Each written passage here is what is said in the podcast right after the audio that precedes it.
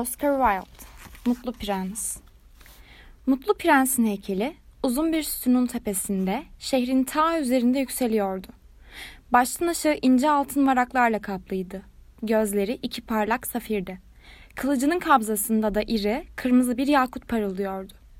Herkes çok hayrandı ona gerçekten de. Bir rüzgar gülü kadar güzel, dedi sanat beğenisiyle ün kazanmak isteyen şehir meclis üyelerinden biri. Ama onun kadar yararlı değil, diye de ekledi. Kendisini aklı havalarda sanacaklarından korkarak aslında öyle biri değildi. Duyarlı bir anne, ay dedeyi isterim diye ağlayan küçük oğluna neden mutlu prens gibi olamıyorsun diye sordu. Mutlu prens hiçbir şey için ağlamayı aklın ucundan bile geçirmez. Hayalleri yıkılmış bir adam harikulade heykele bakıp seviniyorum. Hiç değilse dünyada epeyce mutlu birisi var dedi.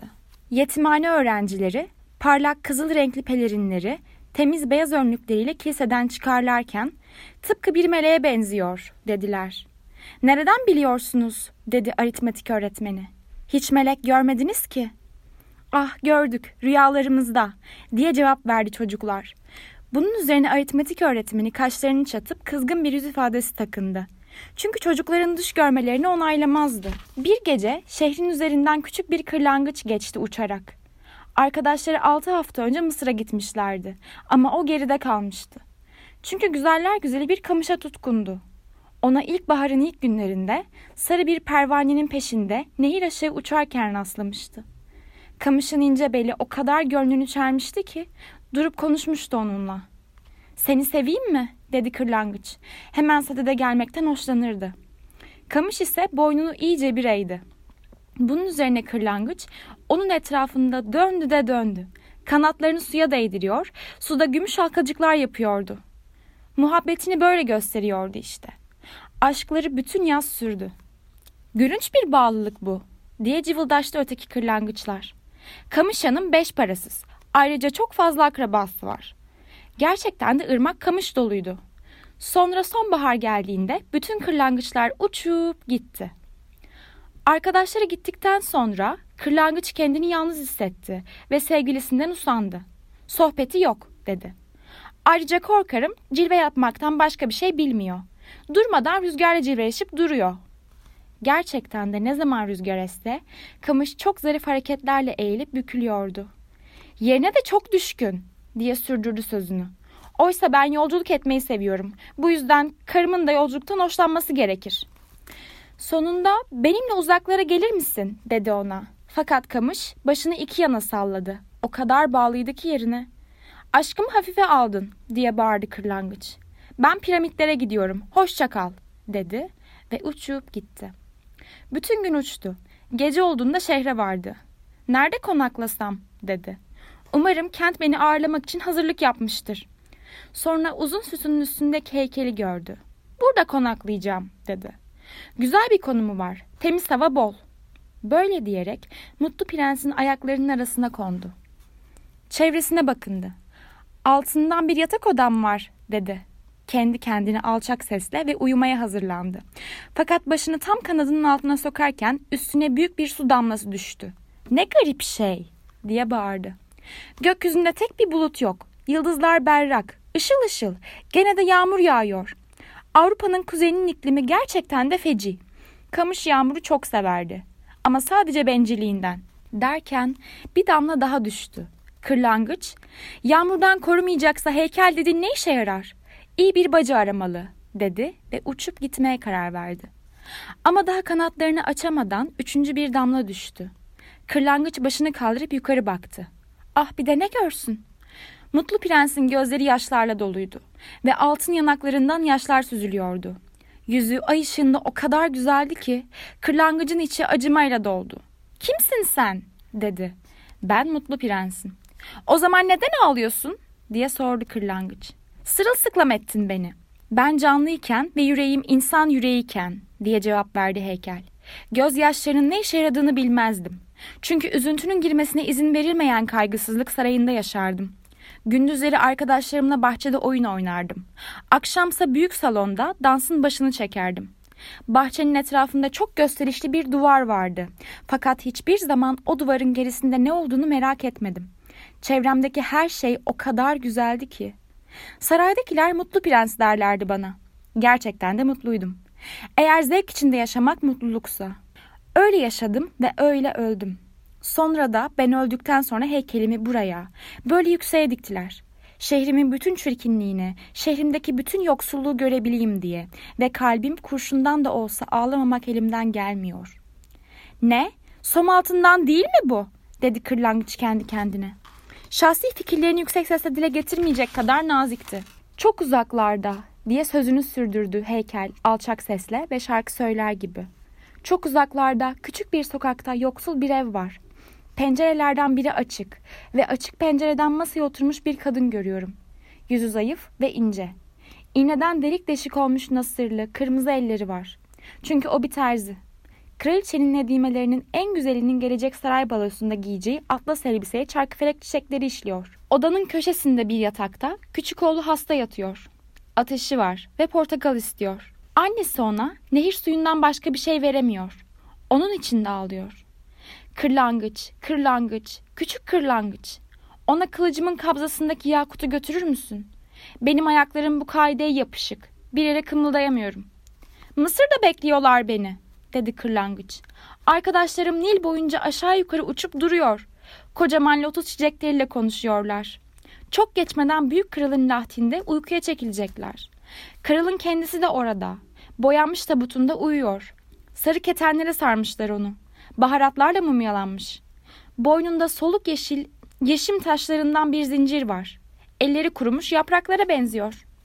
Kırlangıç, kırlangıç, güzel kırlangıç, dedi prens. Benimle bir gece kalıp ulağım olamaz mısın?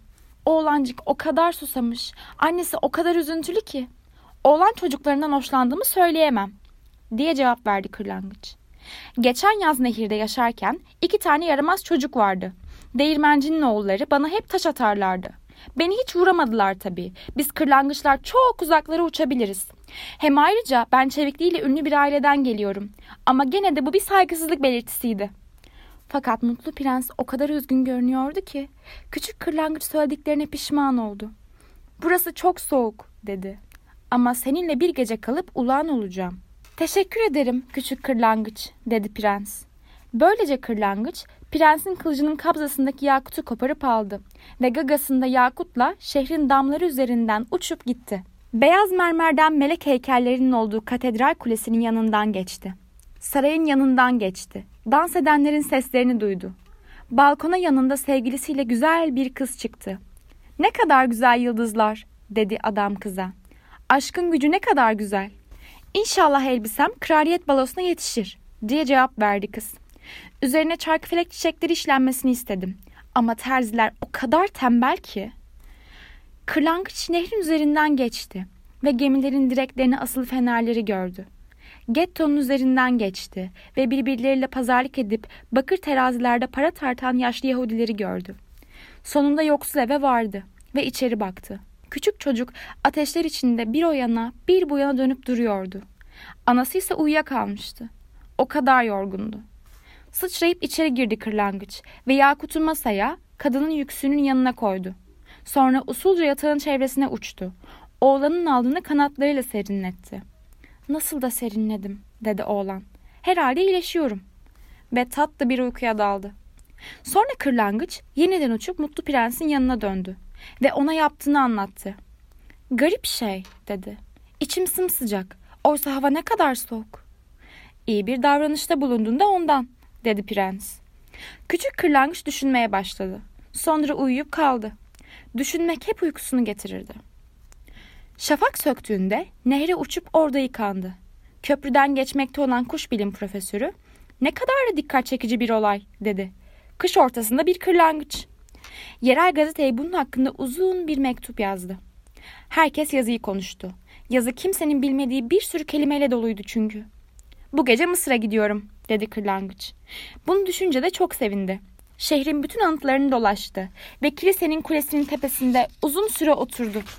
Nereye gitse serçeler cıvıldaşıyor ve birbirlerine ne seçkin bir yabancı diyorlardı. Bu pek hoşuna gitti. Ay gökyüzünde yükseldiğinde uçup Mutlu Prens'e geri döndü. Mısır için bir siparişin var mı diye bağırdı. Birazdan yola çıkıyorum da Kırlangıç, kırlangıç, küçük kırlangıç dedi prens. Benimle bir gece daha kalmaz mısın? Mısır'da bekleniyorum diye cevap verdi kırlangıç. Yarın arkadaşlarım ikinci çavlana uçacaklar. Orada büyük sazlıkların arasında su aygırı çökmüş oturur. Büyük granitten bir tahta ise Kral Memnon. Tüm bir gece boyu yıldızları seyreder, sonra sabah yıldızı ışıyınca da bir sevinç çığlığı atar, sonra susar. Öğle vakti sarı aslanlar su kenarına su içmeye giderler. Yeşil beril taşları gibi gözleri vardır ve kükremeleri çavlanın sesini bastırır. Kırlangıç, kırlangıç, küçük kırlangıç, dedi prens. Şehrin öteki yanında, çok uzaklarda bir çatı katında bir delikanlı görüyorum. Üzeri kağıtlarla örtülü masanın üzerine eğilmiş, yanındaki sürahinin içinde bir demet solmuş menekşe var. Saçları kumral ve dalgalı. Dudakları nar kırmızısı ve kocaman, hülyalı gözleri var. Tiyatro müdürüne vereceği oyunu bitirmeye çalışıyor ama artık yazamayacak kadar üşümüş. Ocakta ateş yok ve açlıktan iyice zayıf düşmüş. Seninle bir gece daha kalacağım, dedi kırlangıç. Gerçekten yufka yürekliydi. Ona da bir yakut götüreyim mi? Heyhat, yakutum yok artık, dedi prens. Bir tek gözlerim var. Onlar bin yıl önce Hindistan'dan getirilmiş eşi bulunmaz birer safir. Birini çıkar ve onu o delikanlıya götür. Kuyumcuya satar, yiyecek ve yakacak alır. Oyununu bitirir. Sevgili prens, dedi kırlangıç. Bunu yapamam. Ve ağlamaya başladı. Kırlangıç, kırlangıç, küçük kırlangıç, dedi prens. Sana dediğimi yap. Bunun üzerine kırlangıç prensin gözünü çıkardı ve öğrencinin tavan arası odasına uçtu. İçeri girmek kolay oldu. Çünkü çatıda bir delik vardı. Bu delikten ok gibi içeri daldı. Odaya girdi. Delikanlı başını ellerinin arasına almıştı. Onun için kuşun kanat çırpmasını duymadı. Başını kaldırdığında güzel safirin kurumuş menekşelerin üzerinde durduğunu gördü. Değerimi anlamaya başlıyorlar diye bağırdı. Büyük bir hayranım yollamış bu safiri. Artık oyunumu bitirebilirim. Yüzü mutlulukla aydınlandı. Ertesi gün kırlangıç uçup limana gitti. Büyük bir teknenin seren direğine oturup gemicilerin halatlarla geminin ambarındaki büyük sandıkları boşaltmalarını seyretti. Ha gayret diye bağırıyorlardı her bir sandığın yukarıya çıkışında. Mısır'a gidiyorum ben diye bağırdı kırlangıç. Ama hiç kimsenin umurunda değildi. Ay gökte yükseldiğinde yeniden mutlu prensin yanına uçtu. Hoşça kal demeye geldim diye bağırdı. Kırlangıç, kırlangıç, küçük kırlangıç dedi prens. Benimle bir gece daha kalmaz mısın? Kış geldi diye cevap verdi kırlangıç. Yakında insanın iliklerini işleyen kar yağacak. Mısır'da güneş yeşil palmiye ağaçlarını ısıtıyordur. Timsahlar çamurda yatmış, tembel tembel etrafı seyrediyorlardır. Arkadaşlarım Balbek tapınağına yuva yapıyorlardır. Pembeli beyazlı kumrular onları seyrediyor, birbirlerine gurulduyorlardır. Sevgili prens, senden ayrılmalıyım artık. Ama seni hiç unutmayacağım. Gelecek bahar sana yoksullara verdiğin taşların yerine iki güzel değerli taş getireceğim. Yakut kırmızı güllerden de kırmızı olacak. Safir ise engin denizler kadar mavi olacak. Aşağıdaki meydanda dedi mutlu prens. Küçük bir kibritçi kız var. Kibritleri olağa düşmüş, ıslanmışlar. Eğer eve para götürmezse babası onu dövecek. Ağlıyor. Ne ayakkabısı var ne de çorabı. Küçücük başı ise açık. Öbür gözümü de çıkarıp ona ver. Babası onu dövmesin. Seninle bir gece daha kalırım dedi kırlangıç. Ama gözünü çıkaramam. O zaman tamamen kör olursun. Kırlangıç, kırlangıç, küçük kırlangıç dedi prens. Sana dediğimi yap. Kırlangıç bunun üzerine prensin öteki gözünü de çıkardı ve gagasında safirle ok gibi aşağı fırladı. Kibritçi kızın önünde bir pike yapıp Safir'i onun avucuna bıraktı. Ne güzel bir cam parçası diye bağırdı küçük kız ve gülerek eve koştu. Sonra kırlangıç yeniden prensin yanına geldi. Körsün artık dedi. Bunun için artık hep seninle kalacağım. Hayır küçük kırlangıç dedi zavallı prens. Mısır'a gitmelisin. Hep yanında kalacağım dedi kırlangıç ve prensin ayaklarının dibinde uyuyakaldı. Ertesi gün boyunca prensin omzundaydı ve ona yabancı ülkelerde gördüklerini anlattı. Ona Nil Nehri'nin kıyısında uzun sıralar halinde durup gagalarıyla mercan balığı avlayan balıkçıları anlattı. Ona Nil Nehri'nin kıyısında uzun sıralar halinde durup gagalarıyla mercan balığı avlayan balıkçıları anlattı. Dünyanın kendisi kadar eski olan, çölde yaşayan ve her şeyi bilen Sphinx'i, develerinin yanı başında ağır ağır yürüyen ve kehribar tesbihler çeken tacirleri, abonoz gibi kapkara olan ve büyük bir kristale tapan ay dağları krallarını, bir palmiye ağacında uyuyan ve kendini 20 rahibe ballı çörekle besleten büyük, yeşil yılanı, kocaman, yassı yaprakların üzerinde büyük gölü aşan ve hep kelebeklerle savaş halinde olan pigmeleri anlattı. Sevgili küçük kırlangıç, dedi prens. Bana aklı hayali sığmaz şeyleri anlatıyorsun. Ama erkeklerle kadınların çektikleri acılardan daha akla hayali sığmaz bir şey yoktur. Yoksulluktan daha büyük bir sır yoktur. Uç kentimin üzerinden küçük kırlangıç. Uç da bana orada neler gördüğünü anlat. Bunun üzerine kırlangıç büyük kentin üzerinden uçtu. Zenginlerin güzel evlerinde eğlendiklerini, dilencilerin kapılarda bekleştiklerini gördü. Karanlık yollara uçup bitkin yüzleriyle zifiri sokaklara bakan aç çocukları gördü.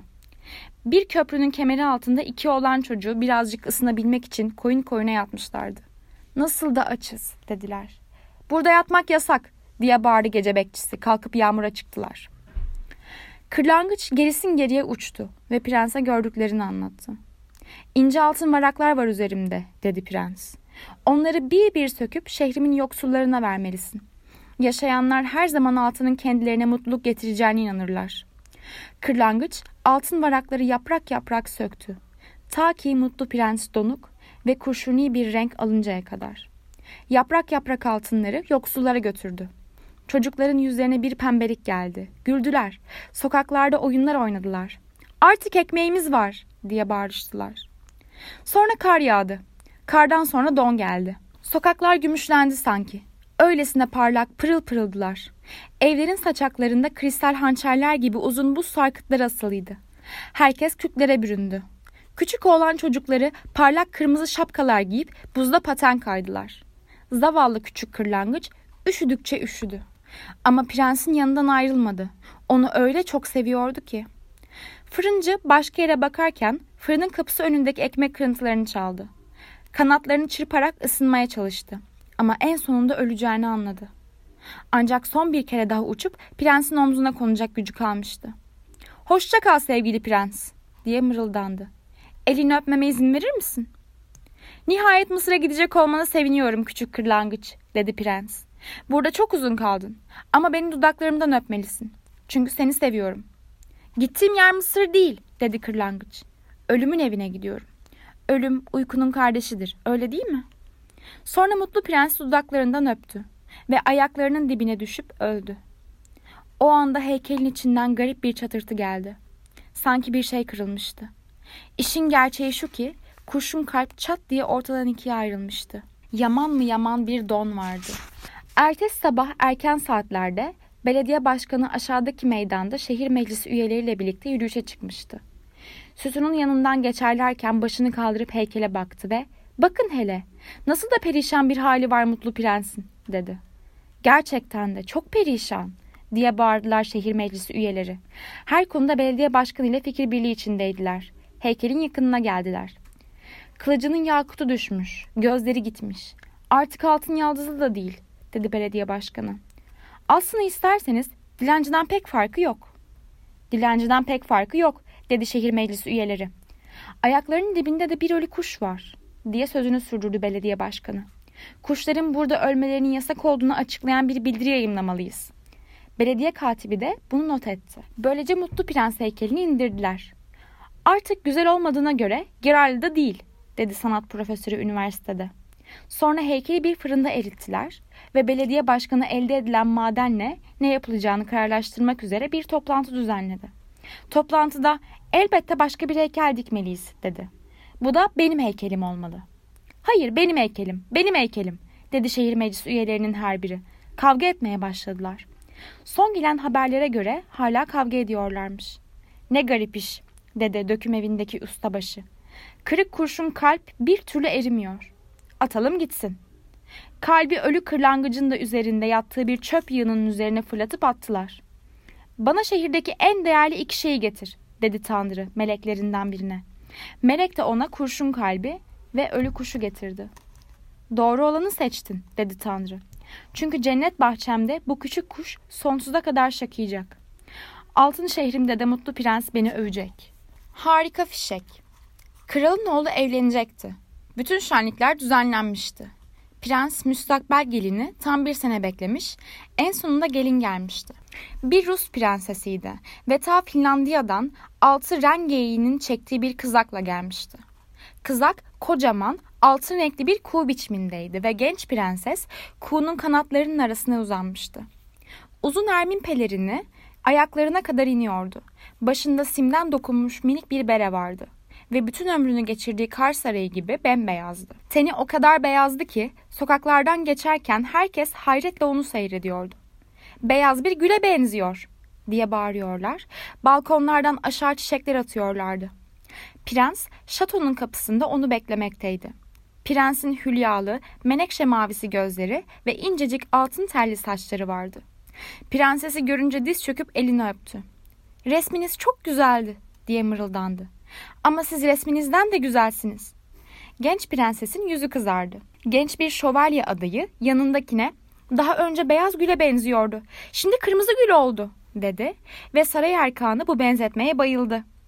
Sonraki üç gün boyunca herkes beyaz gül, kırmızı gül, beyaz gül, kırmızı gül diye dolaştı. Kral da şövalye adayının maaşının iki katına çıkarılmasını emretti. Şövalye adayı hiç maaş almadığı için bunun kendisine pek bir yararı olmadı.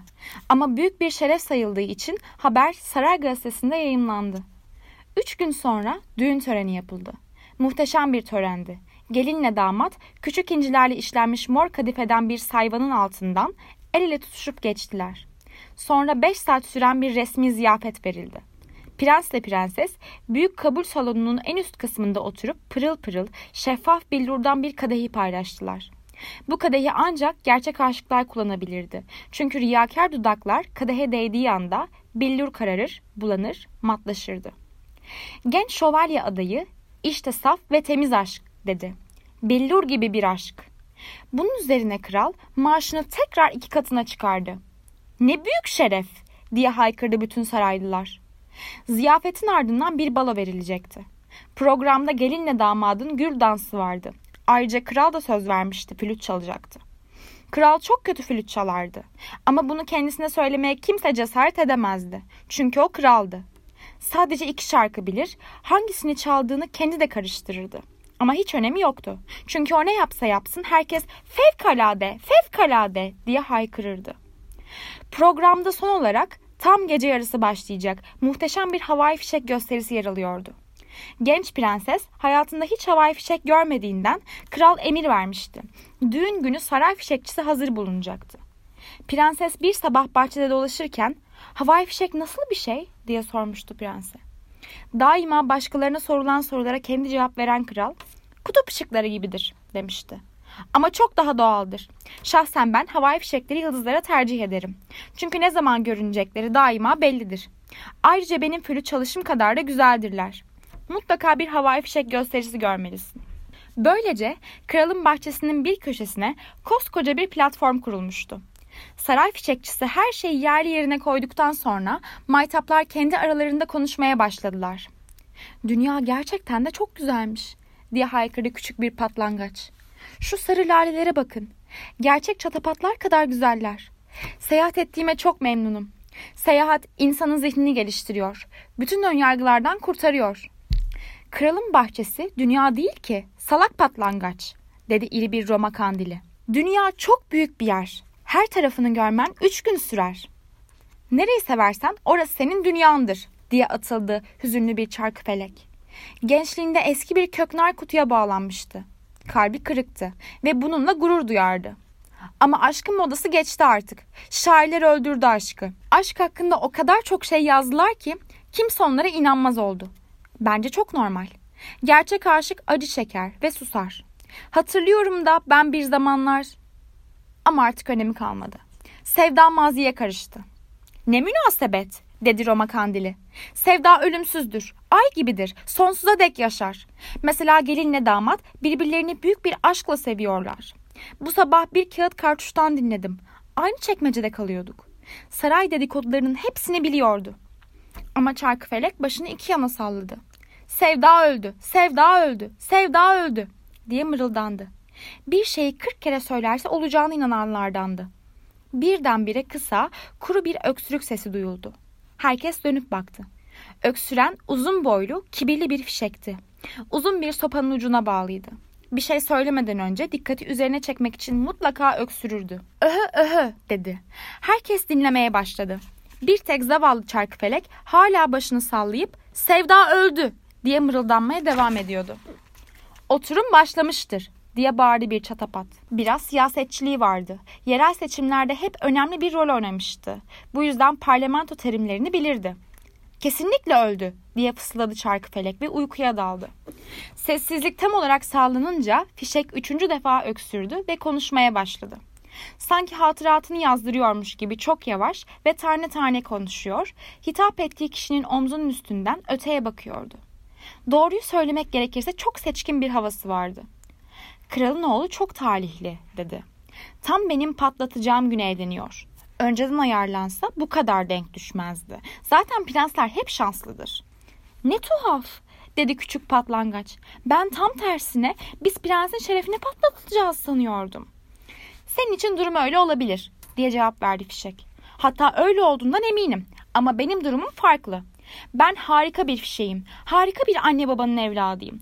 Annem döneminin en meşhur çarkı feleğiydi ve zarif dansıyla ün salmıştı. Müthiş gösterisine çıktığında sölmeden önce 19 kere döndü ve her dönüşünde havayı yedişer pembe yıldız saçtı. Çapı 90 santimdi ve en iyi karite baruttan yapılmıştı. Babamsa benim gibi bir fişekti ve Fransız kökenliydi. O kadar yükseğe uçtu ki insanlar aşağı hiç inemeyeceğini zannettiler. Ama müşfik bir mizacı olduğu için indi ve bir altın yağmuru halinde çok parlak bir iniş gerçekleştirdi. Gazeteler gösterisini göklere çıkardı. Hatta Saray Gazetesi onu havalı fişek sanatının doruk noktası diye tarif etti. Havai, havai fişek demek istiyorsun, dedi bir bengal ışığı. Havai fişek olduğunu biliyorum. Çünkü kendi kutumun üzerinde yazıyordu. Gördüm. Olabilir. Ben havalı fişek dedim diye cevap verdi fişek sert bir sesle. Bengal ışığı bu lafın altında öylesine ezildi ki her şeye rağmen önemli biri olduğunu göstermek için derhal küçük patlangaçları itip kalkmaya koyuldu. Dediğim gibi diye devam etti fişek. Dediğim gibi. Ne diyordum ben? Kendinden söz ediyordun diye cevap verdi Roma Kandili. Elbette.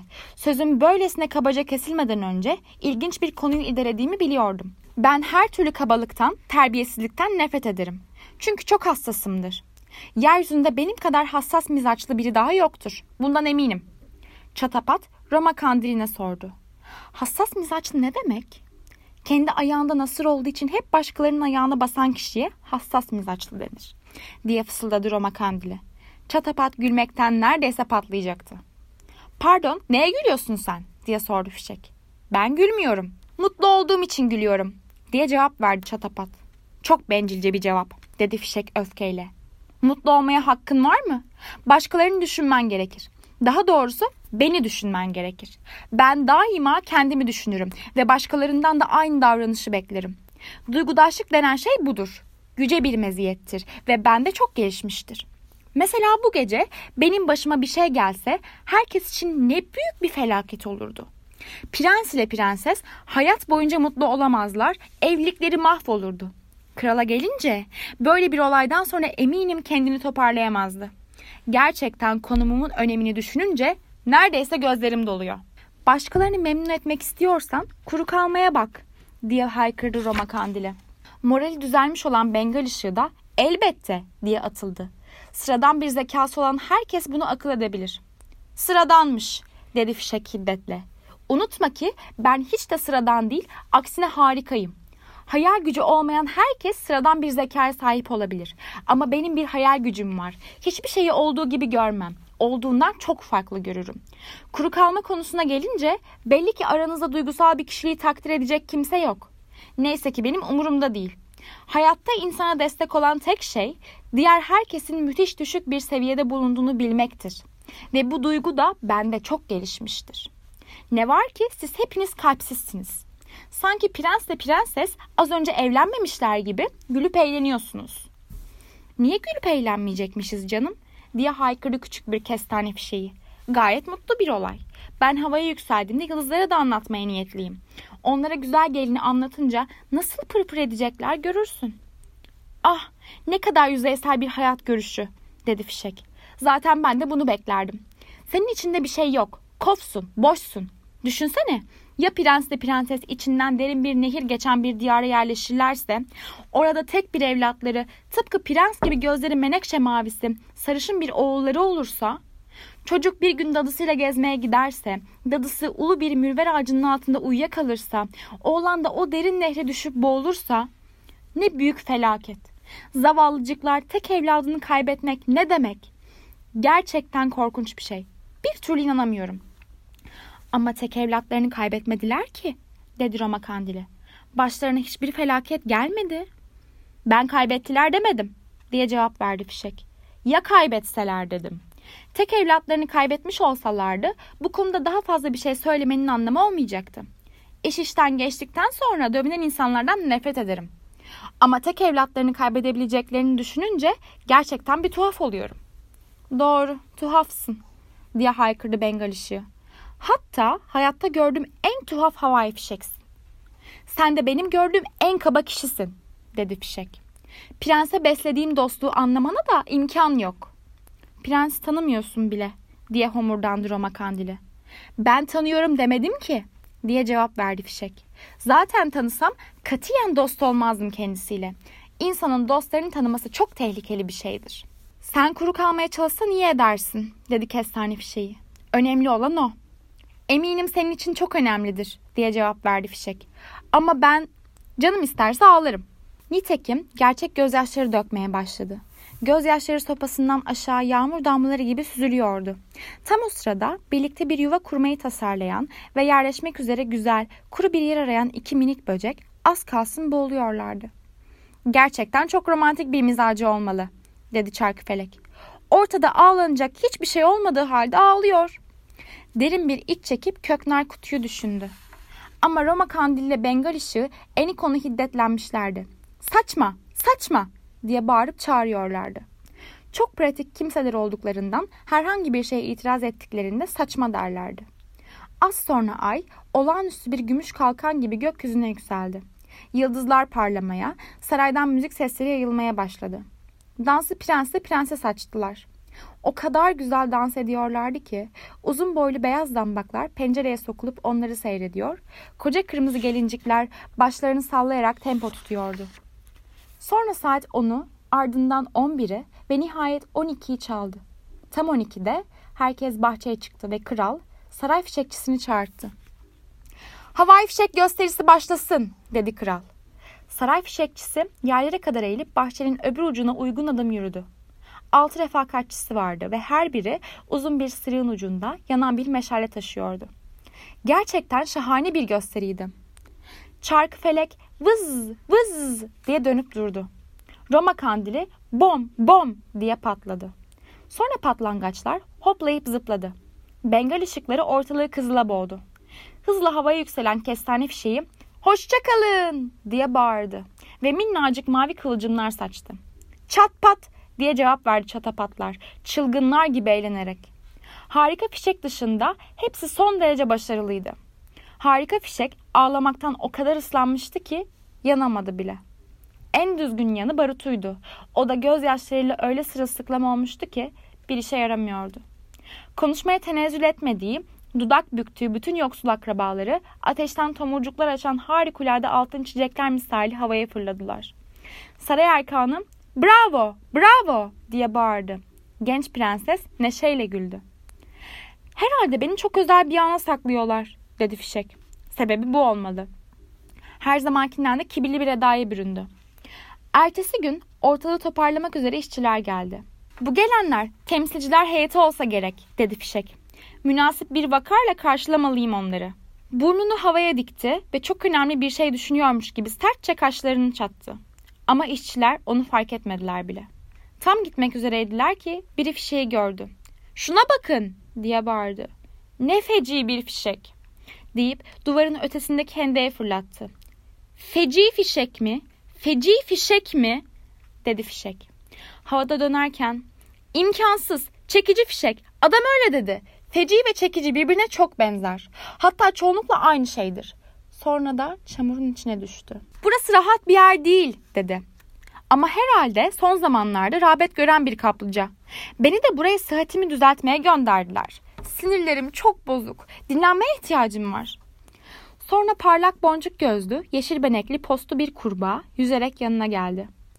Aramıza yeni biri katılmış, dedi kurbağa. Çamur gibisi yoktur doğrusu. Biraz yağmur, bir de hendek olsun. Ben başka bir şey istemem. Sence öğleden sonra yağmur yağar mı? Keşke yağsa. Ama gökyüzü masmavi. Tek bulut yok. Ne yazık. Öhö öhö dedi fişek ve öksürmeye başladı. Ne kadar güzel sesin varmış diye haykırdı kurbağa. Hatta vıraklamaya benziyor. Vıraklama da dünyanın en güzel müziğidir elbette. Bu akşam bizim koroyu dinlersin. Çiftçinin evine yakın eski bir ördek havuzu var. Orada oturur, ay doğar doğmaz da şarkı söylemeye başlarız. O kadar büyüleyici bir koroyuz ki herkes biz dinlemek için uykusundan feragat eder. Daha dün duydum. Çiftçinin karısı annesine söylüyordu. Gece bizim yüzümüzden gözüne uyku girmemiş. Bu kadar sevilip beğenilmek çok hoş bir şey. Öhö öhö dedi fişek öfkeyle. Araya tek bir laf dahi sıkıştıramadığı için çok sinirlenmişti. Kesinlikle çok güzel bir ses diye devam etti kurbağa. Ördek havuzuna mutlaka gelmelisin. Ben kızlarımı yoklamaya gidiyorum. Çok güzel altı kızım var. Turna balığı kızlara rastlar diye korkuyorum. Tam bir canavardır. Kahvaltı niyetine gözünü kırpmadan yutuverir onları. Hadi hoşça kal. Emin ol seninle sohbet etmekten çok hoşlandım. Sohbetmiş dedi fişek. Sürekli sen konuştun. Buna sohbet denmez. Birinin dinlemesi lazım diye cevap verdi kurbağa. Ben daima konuşmayı tercih ederim. Hem vakit kaybını hem de tartışmaları önlemiş olurum. Ama ben tartışmadan hoşlanırım dedi fişek. Hiç olur mu? dedi kurbağa tatlılıkla. Tartışma çok bayağı bir şeydir. Sosyetede herkes tıpatıp aynı fikirleri paylaşır. Tekrar hoşça kal. Uzakta kızlarımı görüyorum. Sonra da yüzerek uzaklaştı. Sen çok sinir bozucu birisin dedi fişek. Ayrıca terbiyesizsin. Senin gibi kendinden bahseden kişilerden nefret ederim. Çünkü ben kendimden bahsetmek isterim. Bana sorarsan bencilliğin daniskası bu yaptı. Bencillik iğrenç bir şeydir. Bilhassa benim mizacımdaki kişilerin gözünde. Ben duygudaşlığıyla ünlü salmış biriyim. Senin de beni örnek alman gerekir. Daha iyi bir örnek bulamazsın. Önüne böyle bir fırsat çıkmışken değerlendirsen iyi olur. Çünkü ben hemen saraya döneceğim. Ben sarayda çok gözde bir şahsiyetim. Hatta dün prens de prenses benim şerefime evlendiler. Tabii sen bu konulardan bir şey anlamazsın. Çünkü taşralısın. Onunla konuşmanın faydası yok, dedi bir kız böceği. Koca kahverengi bir satozunun tepesine oturmuştu. Hiç faydası yok. Çünkü çekip gitti. O kaybeder, beni ilgilendirmez, diye cevap verdi fişek. Sırf o dinlemiyor diye onunla konuşmaktan vazgeçecek değilim. Ben kendi konuşmamı dinlemekten hoşlanırım. En büyük zevklerimden biridir. Çoğu kez kendi kendimle uzun uzun sohbet ederim o kadar akıllıyımdır ki bazen kendi söylediklerimin tek kelimesini bile anlamam. O zaman kesinlikle felsefe dersleri vermelisin, dedi kız böceği. Sonra da o harikulade türden kanatlarını açıp hızla havaya yükseldi. Burada kalmaması büyük aptallık, dedi fişek. Eminim zihnini geliştirmek için böyle bir fırsat pek sık gelmiyordur eline. Yine de benim hiç umurumda değil. Benimki gibi bir deha mutlaka bir gün takdir edilir.'' Fişek bunları söyleyip çamura biraz daha gömüldü. Bir süre sonra iri bir beyaz ördek yüze yüze yanına geldi. Sarı bacakları, perdeli ayakları vardı ve paytak yürüyüşünün güzelliğiyle ün salmıştı. Vak vak vak dedi. Ne tuhaf şeklin var senin. Sorma sayıp böyle mi doğdun yoksa bir kaza falan mı geçirdin? Hayatın boyunca köyde yaşadığın belli diye cevap verdi fişek. Aksi takdirde kim olduğumu bilirdin. Yine de cehaletini mazur görüyorum. Herkesin benim kadar harika olmasını bekleyemem. Haksızlık olur bu. Herhalde çok şaşıracaksın ama ben gökyüzüne uçar sonra da bir altın yağmuru halinde aşağı inerim. Bence bu çok önemli bir şey değil dedi ördek. Bunun kime yararı olur ki? Ama öküz gibi tarlaları sürebilsen, at gibi arabaları çekebilsen veya çoban köpeği gibi koyunları koruyabilsen önemli bir şey olurdu. Fişek son derece kibirli bir tavırla vah zavallıcık diye haykırdı. Görüyorum ki sen aşağı tabakaya mensupsun. Benim mevkimden kişiler asla yararlı olmazlar. Bizim sahip olduğumuz yetenekler tek başlarına yeter de artar bile. Ben şahsen işin hiçbir türünü özellikle de senin önerdiğin işleri tasvip etmem. Hatta çok çalışmayı yapacak şeyi olmayan insanların kaçışı olarak görmüşümdür öteden beri. Demek öyle dedi ördek. Barış sever bir mizacı vardı ve hiç kimseyle kavga etmezdi. Herkesin zevki ayrı tabii. Yine de buraya yerleşeceksin umarım. Yok canım diye haykırdı fişek. Ben sadece bir ziyaretçiyim. Seçkin bir ziyaretçi. Doğrusunu istersen burayı epey sıkıcı buluyorum. Burada ne sosyete var ne de yalnız olma imkanı. Tipik kenar mahalle işte. Saraya geri dönerim muhtemelen. Çünkü bu dünyada sansasyon yaratmak benim alın yazım. Bunu biliyorum. Ben de bir zamanlar toplum hayatına girmek istiyordum dedi ördek. Düzeltilmesi gereken o kadar çok şey vardı ki. Hatta bir keresinde bir toplantıya başkanlık ettim. Hoşlanmadığımız her şeyi lanetleme kararı aldık. Ama pek bir etkisi olmadı. Şimdi evime bağlandım. Ailemle ilgileniyorum. Ben toplum hayatı için yaratılmışım, dedi Fişek. Bütün akrabalarım öyledir. En mütevazi olanı bile. Biz ne zaman sahneye çıksak büyük ilgi toplarız. Ben şahsen henüz sahneye çıkmadım. Ama çıktığımda muhteşem bir gösteri olacak. Evcimenliğe gelince hem insanın vaktinden önce yaşlanmasını yol açar hem de aklını daha yüce meselelerden uzaklaştırır. Ah hayatın yüce meseleleri ne güzel şeydir dedi ördek. İyi ki hatırlattın. Müthiş acıkmışım. Sonra da vak vak vak diyerek dereden aşağı süzdü. Geri dön, geri dön diye bağırdı fişek.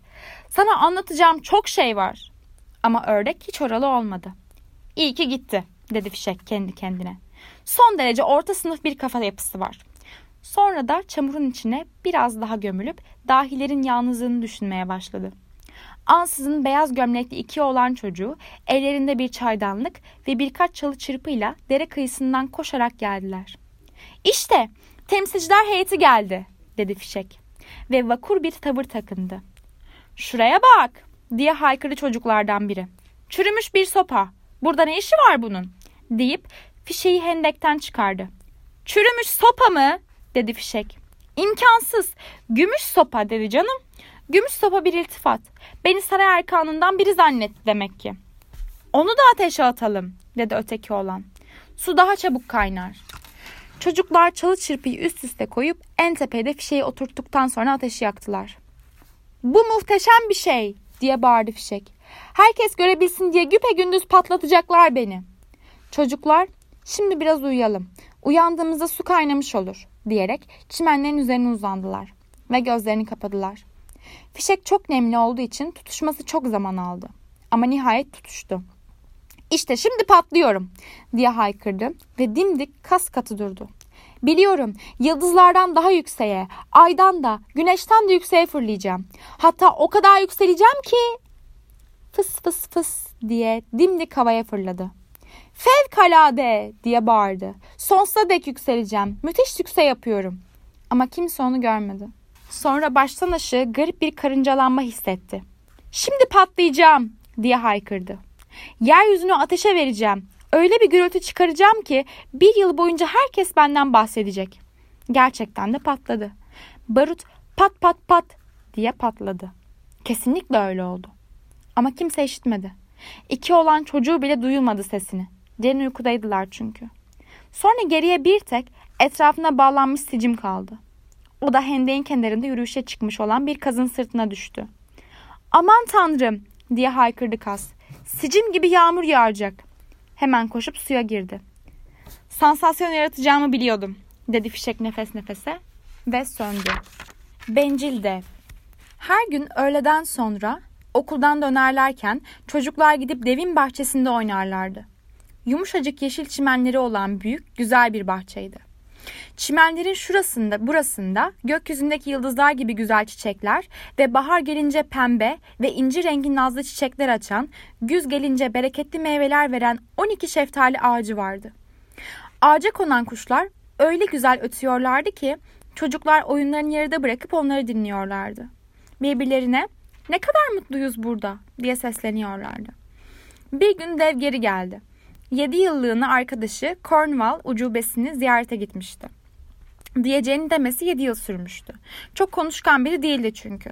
Ondan sonra da çatosuna dönmeye karar vermişti. Geri geldiğinde bahçede oynayan çocukları gördü. Burada ne işiniz var? diye bağırdı homurtulu bir sesle. Çocuklar çil yavrusu gibi dağıldılar. Benim bahçem benim bahçemdir dedi dev. Herkes bunu iyice bilsin. Burada benden başka hiç kimsenin oynamasına izin vermeyeceğim. Bunu diyerek bahçenin etrafını yüksek bir duvar çekti, bir de tabela dikti. Bahçeye izinsiz girenler cezalandırılacaktır. Çok bencil bir devdi. Zavallı çocukların oynayacak yeri kalmamıştı artık. Yolda oynamayı denediler ama yol toz toprak içindeydi ve sert taşlarla doluydu. Hoşlarına gitmedi. Dersleri bittikten sonra yüksek duvarların çevresinde yürüyüşe çıkarlar ve içerideki güzel bahçeden söz ederlerdi. Birbirlerine ne kadar mutluyduk orada derlerdi. Sonra ilkbahar geldi. Kırlar küçük küçük çiçekler, küçük kuşlarla doldu. Yalnızca bencil devin bahçesinde mevsim hala kıştı. Bahçede çocuk olmadığı için kuşlar ötmek istemiyorlardı. Ağaçlar çiçek açmayı unutmuşlardı. Bir keresinde güzel bir çiçek başını otların arasından çıkardı. Fakat tabelayı görünce çocuklar için o kadar üzüldü ki geri toprağa girdi ve uykuya daldı. Bu işe memnun olanlar bir tek kar ve kırağıydı. İlkbahar unuttu bu bahçeyi diye bağırdılar. Demek ki yıl boyu burada yaşayacağız. Kar büyük beyaz peleriniyle otları kapladı. Don bütün ağaçları gümüş rengine boyadı. Sonra kuzey rüzgarını da yanlarına davet ettiler. O da geldi. Kürklere bürünmüştü. Bütün gün bahçede kükreyerek geziyor ve bacaları alaşağı ediyordu. Pek nefis bir yer burası dedi. Dolu'yu da davet etmeliyiz. Bunun üzerine Dolu da geldi. Her gün 3 saat boyunca şatonun kiremitlerinin üzerinde öyle bir takırdayıp durdu ki sonunda onların birçoğunu kırdı. Sonra hızla bahçenin etrafında döndü de döndü griler giyinmişti ve soluğu buz gibiydi. İlkbaharın neden bu kadar geciktiğini anlayamıyorum, dedi bencil dev pencerede oturup soğuk, beyazlara bürünmüş bahçesine bakarken. Umarım hava döner. Ama ilkbahar hiç gelmedi. Yaz da. Güz bütün bahçelere altın rengi meyveler verdi. Fakat devin bahçesine vermedi. O çok bencil, dedi. Böylece o bahçe hep kış kaldı. Kuzey rüzgarı ile dolu, kırığı ile kar ağaçlarının arasında dans edip durdular. Bir sabah dev yatağında uzanmış yatarken çok güzel bir müzik duydu. Kulağına o kadar güzel geldi ki müzik, kralın çalgıcılarının geçmekte olduğunu sandı. Oysa bu sadece penceresinin dışında öten küçük bir keten kuşuydu.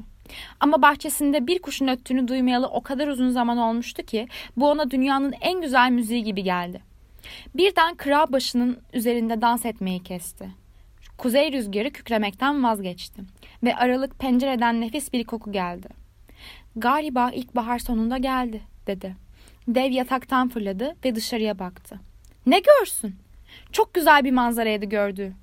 Duvardaki küçük bir delikten çocuklar içeri girmişler, ağaçların dallarında oturuyorlardı. Görebildiği her ağaçta küçük bir çocuk vardı. Ağaçlar çocuklara yeniden kavuşmaktan dolayı o kadar mutluydular ki Çiçekler donanmışlar, kollarını çocukların başları üzerinde usulca sallıyorlardı. Kuşlar etrafta uçuşuyor, neşeyle ötüşüyor, çiçekler yeşil çimenlerden başlarını çıkarıp dışarıyı seyrediyor, gülüyorlardı. Çok güzel bir manzaraydı ama bu manzaranın bir köşesi hala kıştı. Burası bahçenin en uzak köşesiydi ve orada küçük bir çocuk duruyordu. O kadar küçücüktü ki ağaçların dallarına erişemiyor, etrafını dolaşıyor ve acı acı ağlıyordu. Zavallı ağaç hala kırığı ve karla kaplıydı. Kuzey rüzgarı dallarının üzerinde esip kükürüyordu. Tırman, küçük oğlancık, dedi ağaç ve dallarını indirebildiğince indirdi. Ama oğlancık minnacıktı. Bu manzarayı görünce devin kalbi eriyiverdi. Ne kadar bencilce davrandım, dedi. İlkbaharın neden buraya gelmediğini şimdi anladım. O zavallı oğlancı ağacın tepesine oturtacağım. Sonra da duvarı yıkacağım. Bahçem sonsuza dek çocukların oyun yeri olsun. Yaptıklarına gerçekten çok pişman olmuştu. Bunları söyleyerek aşağı indi. Ön kapıyı usulca açıp bahçeye çıktı.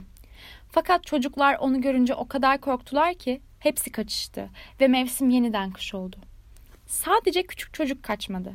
Gözleri öylesine yaşlarla doluydu ki devin geldiğini görmemişti.